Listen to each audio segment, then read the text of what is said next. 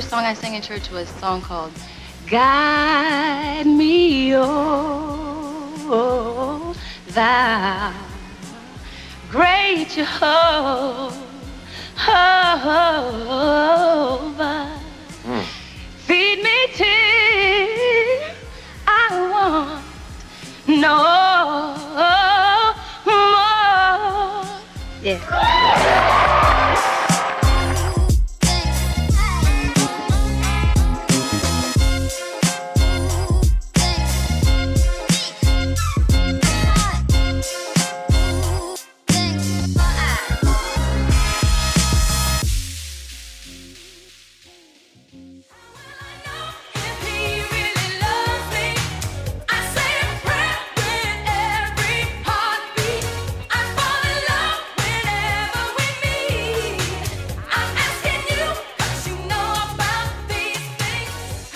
All right, welcome to our very first Diva Deep Dive with the one and only Whitney Houston.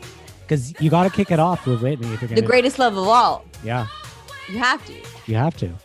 And it's also because Colton has had last week's Oscars pick, and I got the next pick, and like we always wanted to do this little segment of a Diva Deep Dive, which is like when we really get into the nits and grits of our famous, like, iconic people. And like the great thing about the icons is that they go through their shit. You know, they have their beautiful rise that's based off of their undeniable talent. Yes. And then they go through their shit, which is unfortunately in the public eye. I mean, you're going to talk divas. Of course, we're going to have to kick it off with Whitney. So what do you think, amen to you, because like she is like your number one. Like, what did she bring to this world? What is some facts? Oh, to kick it off here. Okay, you know what? I have to do a little bit of what she personally has done for me. Yeah, Whitney has always been there throughout so many different segments of my life. Like growing up, I remember just being like seeing I Want to Dance with Somebody and being like, this woman is beautiful, and she was fun, and you want to like just be lively and party. And then she's also been there when you're like going through your heartbreaks, you know, like from different eras of her personal experiences, from Heartbreak Hotel to Saving All My Love for You, or, you know, Greatest Love of All, when you're like, I need to love myself, or I want to give my love to somebody else, or shit, fuck it all, let's just dance.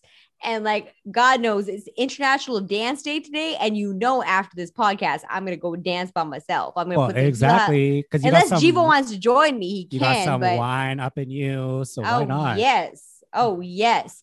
So Whitney Houston, we are going to be kicking this episode off with starting off with like what made Whitney Whitney, which was like the 80s and the 90s. Those were her like prime years. That was her like glory. Yes. And unfortunately, the 2000s, that's when like the world actually, you know, kind of got into her world, because Whitney was like told to be a different person than what she was, because that's what MTV needed at the time. We need to tell her whole story for people to understand. I'm just getting ahead of myself, but I just want to say the reason that Whitney Houston is my number one is because nobody can touch Whitney Houston's talent. Nobody can touch that. Like that 3 range octave level. Oh my goodness. Like, honestly, Aretha was her godmother, and there's a reason for that. Whitney, I will always love you, and this episode is for you, baby. Yeah. So in saying that, let's get started. All right. So you want me to kick it off, Colton? Like give a little backstory of like Whitney's whole being born into music? Yeah. So let's kick it off with her beginnings, you know, before fame. Yes. And you're kind of the expert here. So why don't you tell us a bit about where Miss Whitney Houston came from, who her mom was, who she was related to. Like, honestly, this whole week, I have been like, I've always thought I knew a fair share about Whitney Houston, but like this week was like, brought me into such an emotional roller coaster while I was like going through all of these facts again. I was like, oh no. I was just like, why did Whitney have to go? But I knew why Whitney had to go. You know, you kind of do know. Yeah. But anyways, how Whitney came to be. Whitney was actually from music kind of royalty in the sense that her mother was Sissy Houston, who was in her own girl group that was kind of like similar to the Shirelles, who sang backup to the king of rock himself, Mr. Elvis Presley. And she was a renowned gospel singer herself. Exactly. And then her whole thing was gospel music. And speaking of gospel music, you can't talk about gospel without thinking of the queen of soul herself, Aretha Franklin, who was her godmother. Fun fact. Which is crazy. Which is like, wow. She had some big boots to fill. She filled them with her voice for sure. Oh, she most certainly did. As like when she was a kid, her dad would be complaining about her screaming, and her mom was like, "No, let her scream. That's gonna like help her like broaden her range." And did it ever? Like honestly, who else? There's Mariah Carey who can also carry that note. But who makes you as excited to like sing along and try, even though you know you can never hold that note? But when you're singing, "And I Will Always Love You," you know you're trying. Yeah, when you're driving to that song in the car and you're blasting, and you're singing to yourself, you're like, "I am matching her. I am bringing it. Yes, I'm so good. Yes, 100%." And real talk, you're not. It's Whitney that's delivering, not you. Like, honestly, Whitney Houston, like, broke and shattered so many different awards, in the sense that when she was discovered, because she was known as the voice for a reason. Yeah. Because at the age of 15, she's singing backup for Jermaine Jackson, Chaka Khan. She's there. And then lo and behold, Clive Davis discovers her and is like, "You have it." Like, who, you know what? At the time was kind of like the guy who was like making stars at that time. Oh, because he knows exactly how to how you should be represented. Yes. And the fact that he had this golden talent that is like Whitney has been, she's quoted herself. She's like, "You know what? I was given this voice by God. What other gimmick do you need?" Exactly. And that's what her mom used to tell her, was like, that is God's given gift. And like, you got to like treat it right. And like, that's why she had a very deep connection to God. Like, even if when she was going through the whole like Black Israelites and going with Bobby Brown, oh, that's a whole nother story. But anyway, she's always had this divine connection. Right. And, and I do feel like God was present through her voice. 100%. Yeah, oh, 100%. Like whether you believe it or not, there is, that is impeccable. You can't touch that. And Whitney kind of grew up kind of in like the rockier people's eye. Well, no, before her fame, like she kind of grew up in like kind of some rocky living conditions. Like, I guess you could call it the hood. Well, you know what I mean? Not like necessarily. It wasn't. She did move to the suburbs eventually, but she didn't have like the easiest childhood either. No, because she was like born into the music industry, which is like very unpredictable in itself, right? Yeah. Like Sissy Houston did the best that she could, but she also had a very strict vision of what Whitney's supposed to be. Right. And so, as did Clive Davis, which is like why she was always under the microscope. And that's why when she fell, it fell hard, because she came up on this like misrepresentation of being the super innocent, like everybody, like Whitney Houston, when she came up in the 80s, we'll talk every about guy that. So wanted she, to, yeah. Right. So she meets Clive Davis at 19. Okay. She does. And that's when she has her debut album, which is like self-titled Whitney Houston, and has hits like Greatest Love, How Will I Know, Saving All My Love. Right. And like that, those songs are songs that we still play today. Yeah. So obviously that skyrockets her career. And at 21, she's like released her second album, and she knows her talent. And that's weren't those like some of like huge selling albums?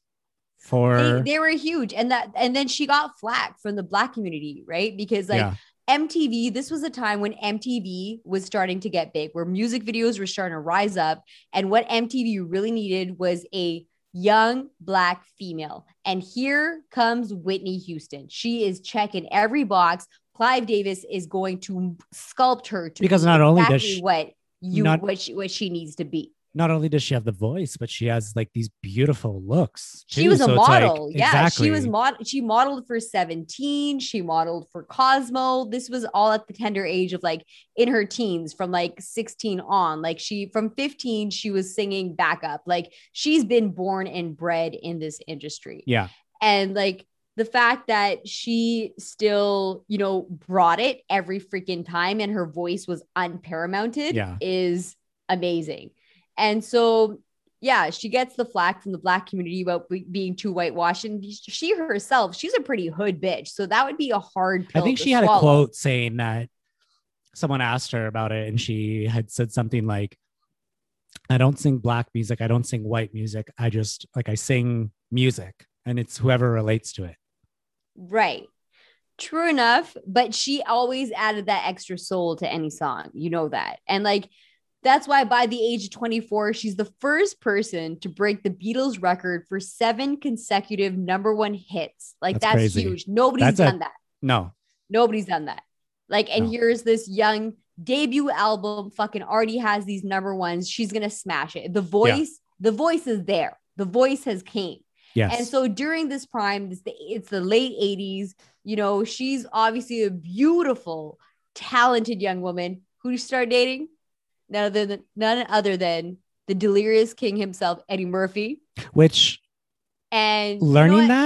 like she had a thing for the bad boys, man. She liked him. He was pretty controversial, and he still is pretty fucking controversial. I know, but that's something like as a non-Whitney like super fan like you are, like that was something that shocked. Like I was like, she dated Eddie Murphy? Like what? Like I didn't know. Oh, that. Really? Yeah, yeah. Like because she dated like other like, you know, football players and stuff as well. Right. And like in the early 90s, and she's still building up her legendary status, right? She's making movies like Waiting to Exhale. Oh my God. Every girl remembers that scene where they blow up the car and walk away from it, fingering like shoop, shoop, shoop, shoop, doop.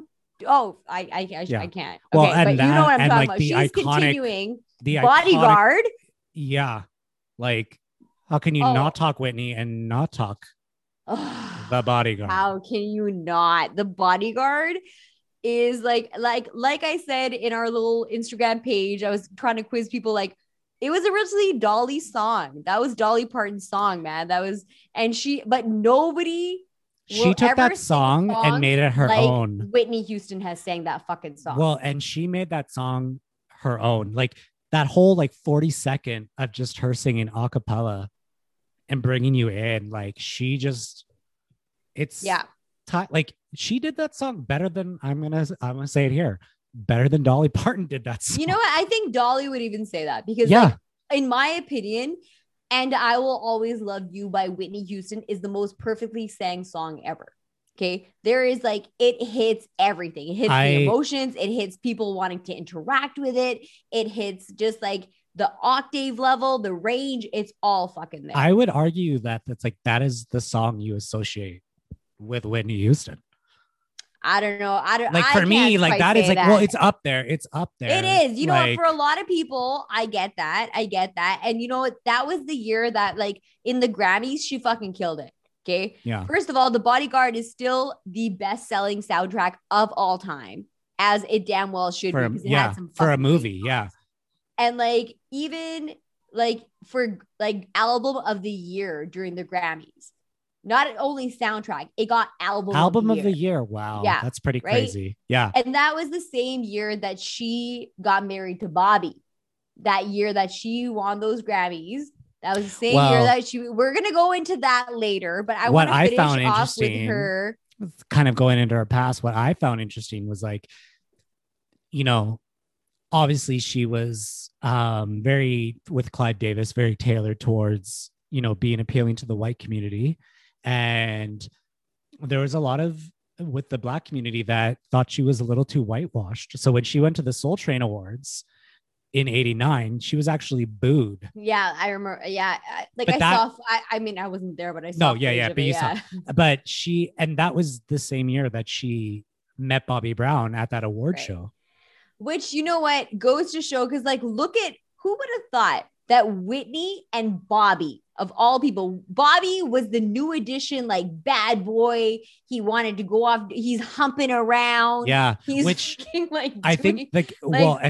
I think that's what her, like, with Clive Davis, and then her mom just, you know, being such a Christian woman. And I think given the time too, like, you know, at that time, Whitney's whole repertoire of songs were about love and empowering women, uplifting, and like, he's singing like humping around, heartbreak. Like, exactly. So it's like, he's like dry humping the fucking ground in his performance. Exactly. Yes. So it's like, if you're trying to build up this, you know, celebrity to be this wholesome character, that's the last person you want her associating with or to be known dating for. But I think Whitney also, like, she always had that, she always kind of had that rebellious side to her.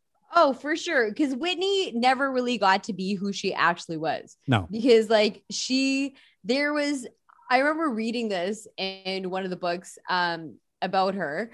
And it was saying how Clive Davis had so perfectly sculpted her image that backstage at an awards show, she slipped up and she swore.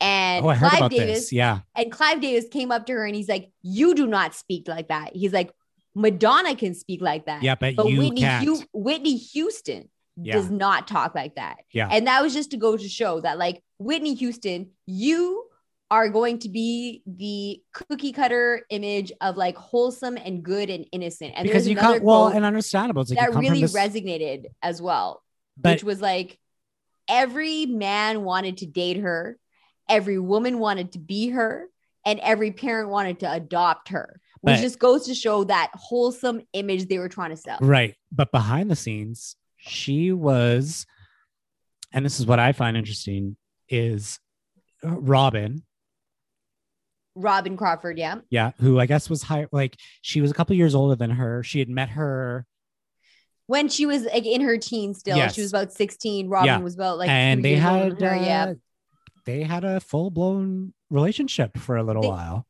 They did have a relationship, which, in, like, she did love Robin. Yes. Right? Like, Robin, like was one of those people that's supposed to be around your entourage to keep you humble, right? Yes. And Robin and her, you know, they took it beyond that. And the fact that Sissy, who was a very gospel singer, she ain't having that. And she, her like, mom? Yeah, no. She knew that.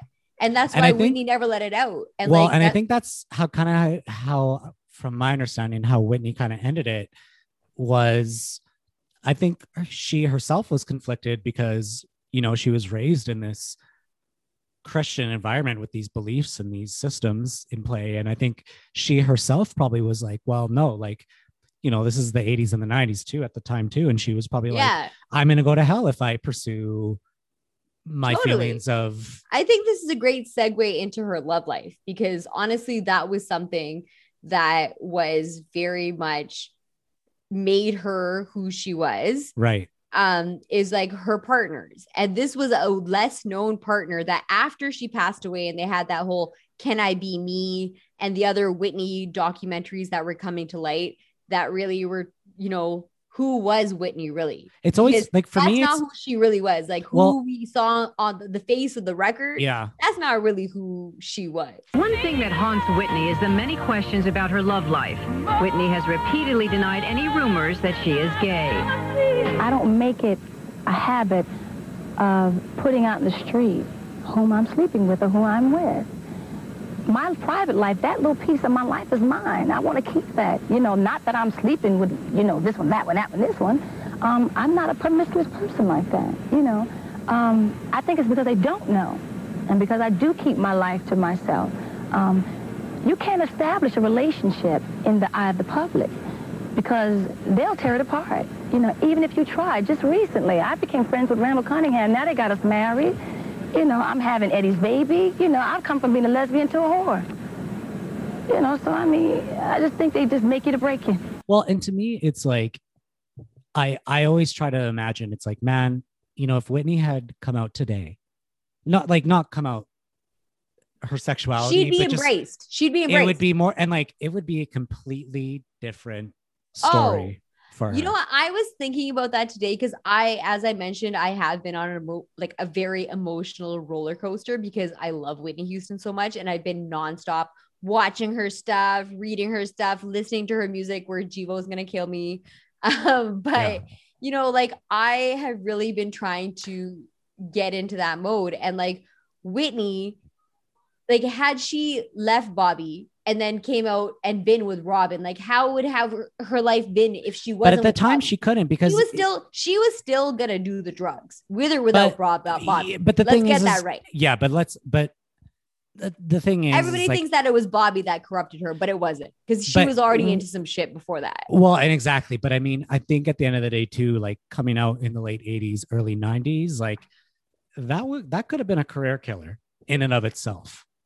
Right. During that, that's why they didn't. That's why they didn't. Exactly. I get it. Yeah. I like that you brought that up. You know, kind of getting into kind of like her love with Bobby Brown and kind of the downfall is Whitney wasn't a stranger to drugs, coke, and like let's admit drugs. Yeah, exactly. And to partying, she wasn't a stranger to partying. Which I think she admitted that so many times in her interviews that she likes to party and she likes to smoke weed laced with coke. Yeah, that's her jam. Like apparently, okay, so I don't recommend it. So she meets Bobby, and they get married when? They got married in 92, okay. I believe. Okay. Yeah. They met in 89. It took them a while to actually get together. And then it was 92, same year that Bodyguard was released. Yes. Okay. Yeah. So that's a very interesting juxtaposition of like her releasing, you know, this movie and like, that's interesting. So she meets Bobby post Bodyguard. Like I would say Bodyguard, like soundtrack was kind of like the peak of like Whitney's, you know, like her peak Whitney moment. I don't know. From me. So she meets Bobby. I don't know if I can agree with that. So she meets Bobby. Okay. So what happens with Bobby? So pretty much what happens with Bobby is that now Whitney Houston, this clean cutter, you know, image has been linked up to this bad boy. He left New Edition. He's always like being very he's acting very like just in your face and very sexual, and that's not Whitney Houston. So people are like, how the hell is this kind of working together? And enter the 90s when, you know what, that's when they are My Love Is Your Love, Waiting to Exhale, Preacher's Wife. They're doing good. Bobby's just still like, this is when Bobby really fell under Whitney's shadow. Yeah. And this is a big thing in their relationship that had a significant impact on it, because even in interviews, he's married to like the biggest star in the world at that point. Exactly. Like, and like he already was a star in his own sense. And now you've married this bigger star who now you're just going under her shadow.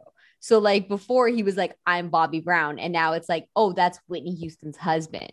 You know, like that was a huge thing. And even Whitney herself had said that, you know what, I don't want to be don't call me as Miss Houston, call me Mrs. Brown. And, you know, she's trying to still give him his manhood, his manliness, whatever you want to call it. And there was a lot of allegations of like domestic, well, not even allegations. Oh, on both ends. Oh, domestic violence. Yeah. It was on both ends. It wasn't a healthy relationship. No, hell no. They were both like just fueling each other. Yeah. And it's even rumored that that Whitney is the one that really got him onto some harder shit.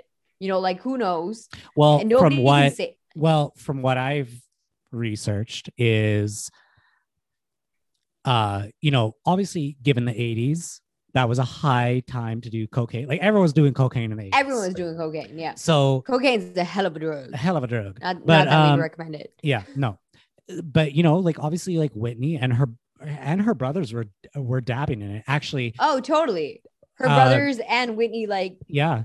Well, and one of them, her greatest love tour. It was a running joke to be called the greatest drug tour because everyone was just doing drugs on that tour. Right. So the thing with Whitney and kind of like this kind of what I feel like kind of started the spiral for her too is like the cocaine, she started to freebase cocaine. Yes. Because you can, which basically is, it's a faster high kind of thing. It's more like intense. Yeah, it gets you a quicker high. You like, do you inhale it? I guess. Not that we're saying anybody. No. But I'm just saying what she did. Did she freebasing? Because I'm like, freebase is when you're smoking it. Right. Like in a pipe. You're smoking. Right. Okay. Like so that's what she started. What I was told through like others. Like I have never freebased. No. Just to be clear on that, and I never plan to. No. But again, it's. I mean, we're not here sitting. No, we're not judging. We're not judging. Like, we're saying this is the time, and like, you know, if you're doing cocaine that much, and it's just like, you know, at a certain point, you're gonna eventually get to a point where you're going to want a quicker high and what I mean? So I understand. That's the thing with drugs though, right? Like as good as you're feeling, there are the lowest of the lows. Yes. And that's what they did experience. Bobby and Whitney she did getting into really that. Like that's why the 2000s, like, you know, 90s and 80s were great for Whitney. She had like, even the earlier 2000s, like she had Heartbreak Hotel, had that stuff coming up. It was good. Yeah. But then you enter around 2002, and 2001 even 2001 like, I remember, is when she had that Michael Jackson performance tribute, right, where she looked like a skeleton, like, and very very thin. And not only that, I remember reading Clive Davis saw that performance, and I think he said something somewhere or mentioned it, was like he was shocked that, like, he was like, I don't even know who that woman is. And what I thought was interesting, because kind of around this time, Whitney was kind of, that iconic voice was starting to go. Can I just add a quick tidbit about that performance? Yeah. They actually had to CGI more meat on her bones and more meat on her. Isn't that crazy? Yeah, like that is pretty crazy. She was thin. If you like, that was also acknowledged in the Diane Sawyer interview as well, that they did actually have to make her look bigger. Yeah. Just Google Whitney Houston, Michael Jackson tribute in images, Google image, and like, it's pretty shocking. Like, she's very thin. Like that leads to this is how me and Colton actually became really good friends, was the fact that we both knew about the 2002 Diane Sawyer iconic interview. Show me the receipts. Show me the receipts. Oh my, first of all, she made the famous line when asked. So this is post kind of all the controversy, right? And at this time too, Whitney's voice was starting to give. Yeah. You can tell in the interview. But here's what's interesting. Is the reason her voice was starting to give is because when you're freebasing and you're inhaling cocaine. Yeah, just like you're inhaling anything that's not good for you. It enters your lung membranes and it damages it. So like her voice was literally being damaged by the drug she was inhaling, the coke she was inhaling. This says $730,000 drug habit. This is a headline. Come on. 730? I wish. No, I wish you was making that money off of me could share it with me. No way. I want to see the receipts from the drug dealer that I bought $730,000 worth of drugs from. I want to see receipts. Is it alcohol? Is it marijuana? Is it cocaine? Is it pills? It has been. At times. All? At times. If you had to name the devil for you, the biggest devil among them? That would be me. So even in that interview, like, you know, like she sounds like she has a cold, like she's like very like this, talking like this, like it's bizarre. Yeah, it definitely is. So, you know, and like Diane Sawyer, like straight up asked her, like, did you ever do drugs? And like, that's when she had that iconic, like, you know, crack is whack, crack is cheap. Oh my God. Okay. And then she also said, all right, Diane, I am addicted. No, I'm addicted. Oh. I'm addicted to making love to my husband. Yeah. It's a bizarre. Oh my God. Interview. Please rewatch it. If you guys. Yeah. It speaks for itself. It is a very. Speaks for itself. Well, that whole interview was like a very bizarre. And I don't want to say bizarre. It was a bizarre turn of events. Well, it was a glimpse into like the Whitney that everyone was kind of already questioning at that point. Like, what is going on with Whitney? And then that. Yes. just kind of solidified, like, kind of what everyone was thinking. Something's up with Whitney. Yes. Something's going on with her. Like, yes, that was the thing that you're like, something ain't right. And like, that's why when you saw the next events leading up to, like, you know, the whole, when she went to Israel and she was like wanting to be a Black Jew and she's like, my people. And you're like, okay. And then 2005, Bobby Brown freaking comes out with his reality show of like being Bobby Brown, where she just keeps saying hell to the no, like, you're like, oh, they're both like literally pretty much almost like crack people that are being filmed. Yeah, it's like, so fucked up. If Whitney had like any publicists in and around that time, they would have been like, "Don't do this show, Whitney. Don't do it." Like, no. Hence why it never came out for a second season. We didn't even mention it. Never came out for a second season. Obviously, Whitney and them got married. They had a child together. Bobby Christina, who I think was also in the show. She was. With, yeah. But they candidly talked about some shit that I would never speak to my, like, about in front of my children. My favorite moment from that's why she was so regular. Like, she was so, like, well, she was kind of immune. She was immune to, like, talking about drugs and like, you know, these other things. It was just she already kind of admitted it to Diane. Yeah. And I think she's seen it. Yeah. Well, and I think my favorite memory of that show was the whole her singing Black Eyed Peas "Shut Up" in the car, being like, this is my jam. Do it. Well, I can't. I'll put the clip in, but she was like, shut up, just shut up. And she's like, this is my jam. And then they just cut to Bobby, like, you know, just giving it. Oh, you know, like, I was like, okay. His dance moves, you can't even. But can we just maybe say, like, Whitney's good girl fame and her rise was like just as iconic as like her fall? Like, they were equally just as iconic. I can't say that. Colton, as a diehard fan, you know what it was like. Her downfall was very just as iconic.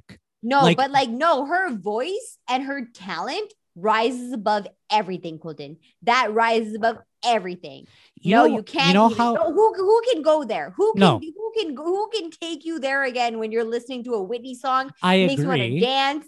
Oh, I'm gonna dance to it tonight. International dance is happening. But you know how I would describe Whitney Houston? How? Perfectly imperfect. Aren't we all, though? No, but I think like with her is like, I like it though. You know what I mean? Like, she was this, built as this like perfect, like, you know, like she was a perfect singer. She was the perfect looks, but she had I like it, Colton.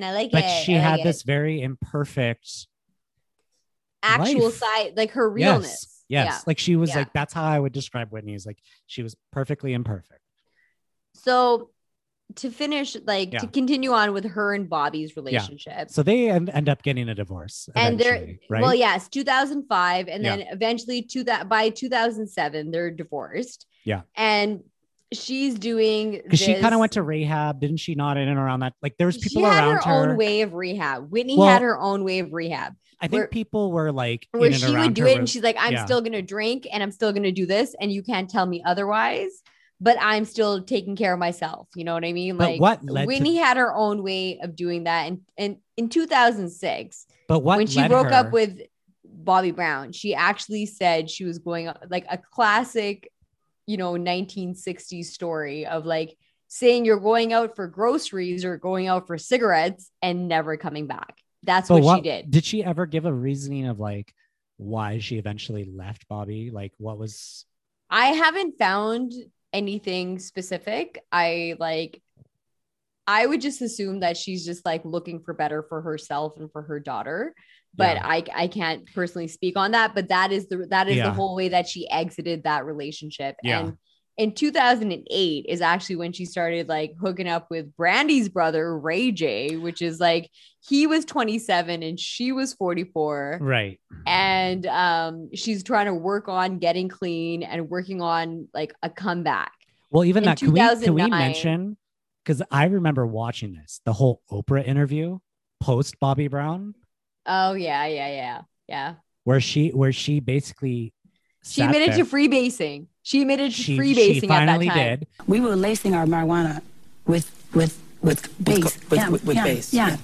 It wasn't, we didn't want no crack stuff. We weren't buying like $20 jumbles. Yeah. we were buying, paying money. Yeah. We were buying key, like ounces and ounces. We would have our stitch. Yeah. You know, for like. But you were freebasing cocaine. Basically. Yeah. Yeah. Yeah. And our weed. Because she was kind of elusive with Diane Sawyer. You know, like she. Oh, she for sure. She's with Bobby. Bobby's sweating up a fucking storm. Well, like, she kind of admitted to Diane, like, we smoke a little bit, but yeah, but not really. Really, the coke. Oprah interview, she really let it out. She let out like, more. This is what happened, and she really went into depth with a lot of the stuff that they had done when they were freebasing. Like apparently there was like pictures with like, you know, people, her head cut off and like. So, like just bizarre evil eyes all over the walls. Like Bobby was trying to fuck with her. Yeah, like, it's some fucked up shit. And like apparently for 7 months, all they did was like sit on their couch and just like do drugs. And like that's all that they were like. Apparently, like, really fucked. She really liked. Apparently, her vice was like weed laced with. Like, well, she said to Oprah, her vice and was crack. Well, she said ultimately her vice was Bobby. Oh, addicted to making love to my. She even said to Oprah, yes, like, yes, Bobby she did. Yes, she did. Was her biggest vice. Jivo, you are my biggest vice, but I'm not going to become a crack person. No. So okay, so she's kind of coming back with like this comeback career, you know. Yeah. Post Bobby, so she's like all 2009. That. She like releases another album, like I Look to You, and. It didn't do as well as her other albums, obviously. Like, she's like, this is an album where she, like, listening to the songs, you're like, she's really trying to, like, empower herself and be like, we're going to rise above this. I see better. I'm getting my faith and, like, whatever, right? So she goes on tour at this point, and this is where she really struggled. She wasn't the same as she used to be. She fucking shot her, like, the voice. The voice was gone because of the freebasing. Like it wrecked her voice. And I remember around this time looking at, and this is the time when like YouTube was coming up. So people were going to her concert. Yeah. And filming her because like it's a YouTube world now. So everyone's videotaping, you know, concerts now. So like you have Whitney and it's just like, she can't hit the notes she used to. And people are walking out and giving statements to the media being like, yeah. What the hell was this? Yeah. Whitney Houston walked on stage in Copenhagen to a warm reception. But yes, I have come back. It didn't last long. More than half the audience walked out before the end of the show. Fans thought Houston talked too much. Music critics said the once pitch-perfect diva shouldn't have sung anything at all. One wrote she looked and sounded like a person who doesn't have many years left to live. Because she set the bar so high that anything less is going to be shit. And you know what? It's not to say like that she knew that she could have done better, but she didn't stop the partying, right?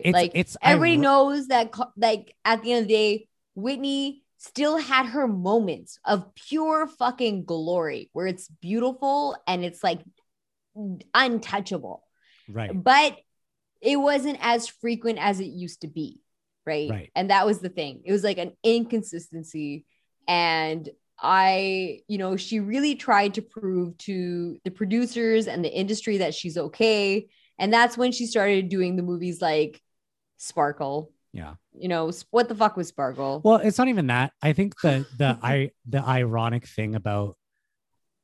What I find very ironic is from a young age, her mom being like, God gave you this voice and you need to protect it and cherish it. And she did complete opposite. Totally. It's rebellious, right? Teen almost. Yeah. No, I get it. So, So a couple minutes left here of like kind of her downfall is. So she's kind of like, you know, these concerts are happening. The Grammys are coming up in 2000. What year was? Did she 2008, 2009, maybe later? When did Whitney pass away? What year? 2012. Okay. So the Grammys are coming up. You know, she's kind of on this road of she's, you know, making a movie. Her final days. Yeah. Yeah.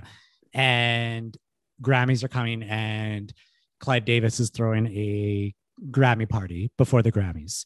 Which, like, keep in mind, Clive Davis has known her since she was like, in her teens, right? Yeah. So that's almost like that's a mentor figure for yes. her. But also somebody who has like told her how to be at the same time. Yes. So like, that's your parent. You're going to like fucking act out, right? Right. Like, so allegedly the night before, and like, you can look this up too. Like there's pictures of her where she did this like impromptu performance with Kelly Price. And she's looking a little erratic. Rough. She's looking a little rough. And yeah, she is. Yeah. But yeah. So the next day she basically, you know, she's at the Beverly Hilton Hotel. And, you know, what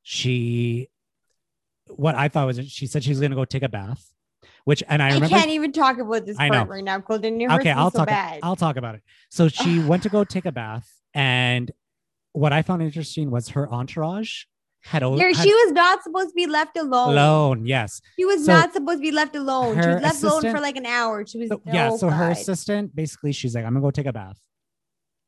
Her assistant comes back in, I think like a half an hour, 40 minutes later, and the lights are off. So she goes into the room and she finds Whitney face down in the tub.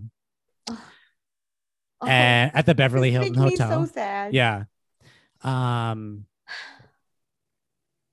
And what was interesting about that? Well, not interesting is, I guess, tragically, is that, you know, the autopsy report did show that she had cocaine, prescription drugs, alcohol in her system. And the real irony of it, too, is just like, you know, Clive Davis, like what I thought, supposed to be going to his party. Well, and what I found very interesting was, the Clive Davis party was being held like at the Beverly Hilton Hotel. And she was literally like floors up, still there as the police are investigating the crime scene essentially. And he has to come out and basically say on the eve of the Grammys, like, this is what's going on. Like, like she hadn't even left the Beverly Hilton Hotel and all these celebrities are there and they're mourning Whitney, who's literally being like, you know, autopsied in her room. Like, it's bizarre. You know what? Whitney Houston's death was just so like, I will never forget the day of Whitney Houston's death. No, like I will never forget that. Like I was on my way to what was supposed to be a great getaway weekend to Banff, and I blubbered like a baby the whole time. And as soon as I got there, I poured out some liquor and belted out "And I Will Always Love You" in my really bad voice, and took a bath, which probably wasn't the greatest thing for me to do. I just like, for me, baths are just relaxing, and I just really came to think of that afterwards. But at the time, did you know that she had passed away in a bath? So like, yes. I did, but I was already like, you weren't so wine deep. I was so wine deep. But you weren't doing cocaine, prescription drugs, so no, I was not. No, you know, not at that time. No, and that's the thing with like Whitney is like, and I think the tragedy of the ending of her story is like, and you know, similar celebrities that have, you know, drug problems, it's like nobody knows it. Well, not only that, it's still shocking when it happens, even though it's like, it is. You look back and you're like, okay, I can see how that led to that, but it's still a shocking moment. Oh, of course. Like, even if like, look at Rick James. Yeah. Okay. Rick James, cocaine's a hell of a drug. Okay. Yeah. And that fucking guy, fucking great guy, Mary Jane all the way. He ended up like, you know, passing away at a much earlier age than anybody had thought. Yeah. So on February 11th, Whitney Houston was proclaimed dead. And then on the 18th, a funeral service at the same church she grew up in, singing like the same choir. Yeah. In New Jersey, a service was held. So she is remembered by Hollywood as. So some of the quotes were by Oprah. Yeah. To me, Whitney was the voice. We got to hear a part of God every time she sang. True. And that's so true. Like, her voice goes through, like, it vibrates into your soul. you know? Oh, and yes.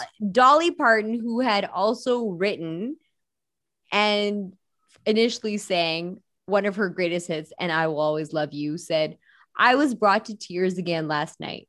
And I'm sure many were. Jennifer Hudson sang, And I Will Always Love You at the Grammys. I am still in shock. We will always love you. Yeah. And to bring in, obviously, we know my favorite diva is Britney Spears. She, fun fact, went to her televised memorial, came out, and basically, because Britney's number one diva in life was Whitney. And she said, like, how she got signed was she sent in a cover of I Have Nothing. And that's what I love that. That is, and honestly, can I say, well, I Have Nothing. Me and Jivo, when we're both drunk, that is one of our jams. I plays it. That's why I married this guy. So that is the song that got Britney hired by her label. So she was like, said in the thing, like, I will always have Whitney to thank for that. Oh, wonderful. Kudos. Yes, Britney. Yeah. Yes, Britney, for having love for Whitney. Oh, she always love did. It. So that being said, let's break down our top three Whitney songs of all time. Okay. My God, Colton, this is so hard for me. Let us kick it off. So, Amin, you go first. What is your number? Okay. First pick out of the three. I'm going to do it in chronological order. Okay. Because it's just easier that way for me. Okay. Do we want to do one for one? I think that'll be fun. Yeah. One for one. All right. Yeah. Okay. So number one, because I think it is so important in every single living thing is to have the greatest love for yourself. So greatest love is number one. Beep. Okay. Beep. You know what?